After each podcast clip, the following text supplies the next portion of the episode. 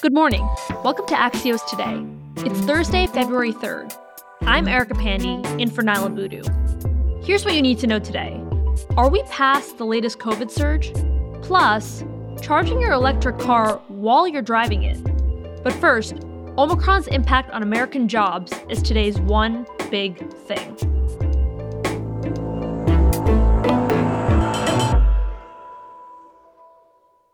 In January, nearly 9 million people missed work because they were sick with COVID or taking care of someone. That's why many, including President Biden, are bracing themselves for disappointing January job numbers. Those are out tomorrow morning, and Axios' chief economic correspondent Neil Irwin is here to tell us what to expect. Neil, what are these numbers going to look like? The consensus forecast is that we're going to see a pretty weak uh, job growth number for January. How weak, we don't know. It could actually be a loss. All those people who were homesick because of COVID, if they didn't get paid sick leave, if they're not salaried, if they're you know hourly workers who were staying home, not on the payroll, they are going to show up as uh, those jobs having disappeared, and that could actually lead to a negative number in payroll jobs the first of the Biden administration. I mean, how much of this is because of the Omicron surge?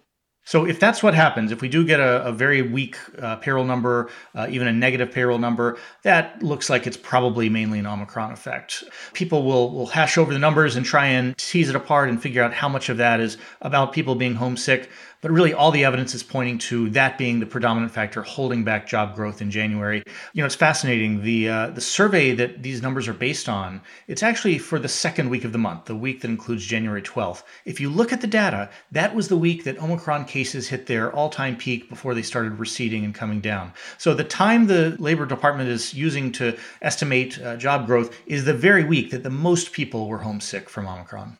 I mean, if that's true, if it is predominantly the Omicron surge, are weak numbers going to be something to worry about? Probably not. Look, this is a strong labor market. We saw in December 3.9% unemployment. That's very low. And, you know, keep in mind the other survey that comes out with this on the unemployment rate, that shouldn't be affected much by Omicron. So we'll have another reading to tell whether something deeper is wrong in the labor market.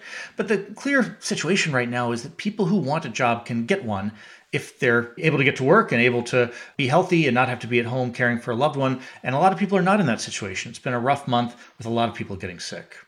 These numbers get revised in the future. Could that change things? It could. Uh, we've seen that over and over this last few months that the initial report on payroll job creation turns out to be too low and it ends up being revised up as the months pass. This is a really hard moment for, for the Labor Department, for the Bureau of Labor Statistics to try to calculate these things. You know, think about it this way. You know, this is based on a survey. They survey companies, all kinds of employers, asking how many people are on your payrolls. Well, if the HR person is home sick that week, maybe the survey doesn't get filled in. Maybe uh, their numbers are incomplete. When that gets filled in later, what we're seeing over and over is the job growth numbers are a good bit better than they first report when the numbers come out on the first Friday of the month.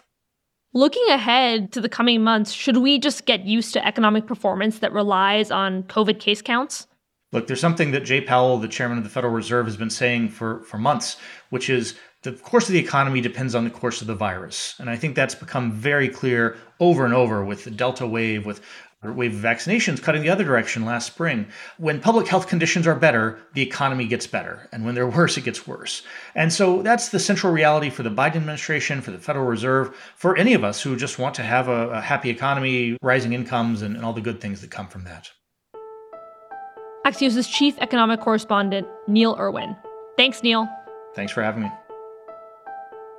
Though jobs are slowly coming back, companies are still struggling to find workers to fill them in this great resignation. But here's a bit of silver lining for those stressed out recruiters. One in three people who sought out a new job last year looked for a position within their own company first. So HR might be able to fill some of those open roles with internal candidates who are already familiar with the company. We have this misconception that the great resignation means people are making dramatic changes, switching careers, moving across the country, and starting completely anew. And while it's true that a lot of us are craving change, it doesn't always have to be that big. We're back in 15 seconds with the latest COVID numbers.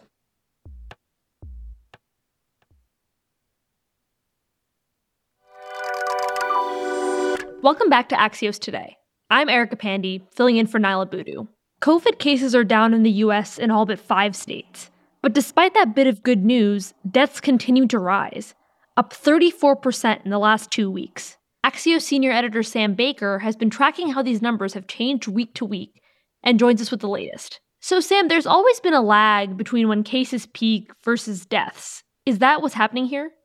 That is part of what's happening here. Deaths always deaths are always the last number to go up or down. But we are also seeing the effects of not having enough vaccinations in the US. That's why the number of deaths is as high as it is. And you've been updating the COVID map since the beginning of the pandemic. What's been the biggest trend you've noticed over time? nothing lasts. There was a brief little window when the vaccines first rolled out, cases were so low, and then it got worse again. We're just never all the way out of it. But compared to past peaks of case counts, does it seem at least like we're close to the end of the Omicron surge? Uh, it does, yes. We're now seeing cases go down pretty quickly in every part of the country this is pretty much how it went in other countries that got hit before us. Uh, so we're probably on our way back to you know whatever normal was before.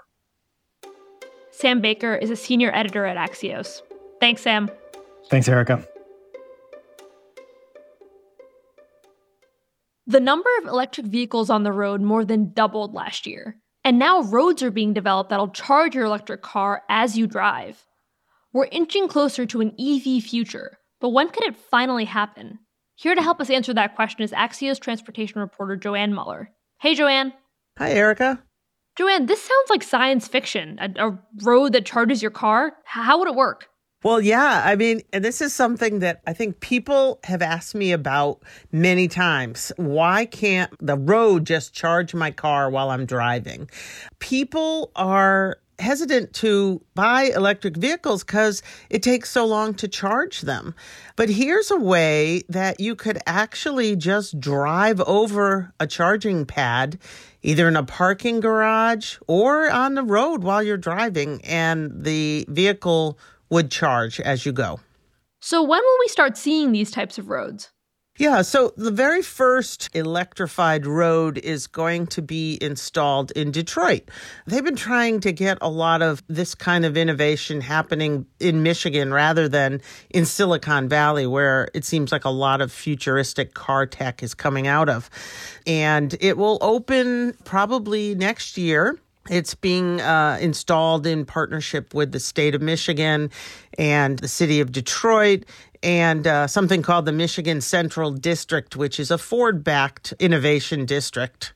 It feels like every week we hear news about new electric car tech or another city investing in EVs or an EV company raising money.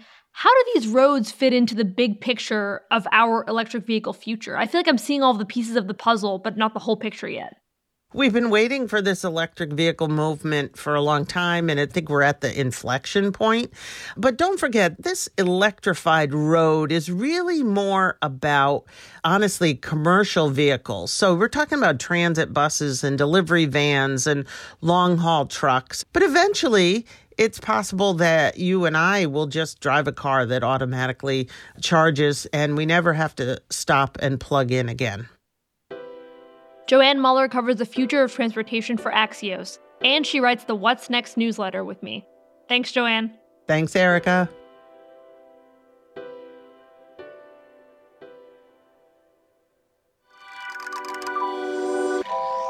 That's all we've got for you today. I'm Erica Pandey. Thanks for listening, and we'll see you back here tomorrow morning.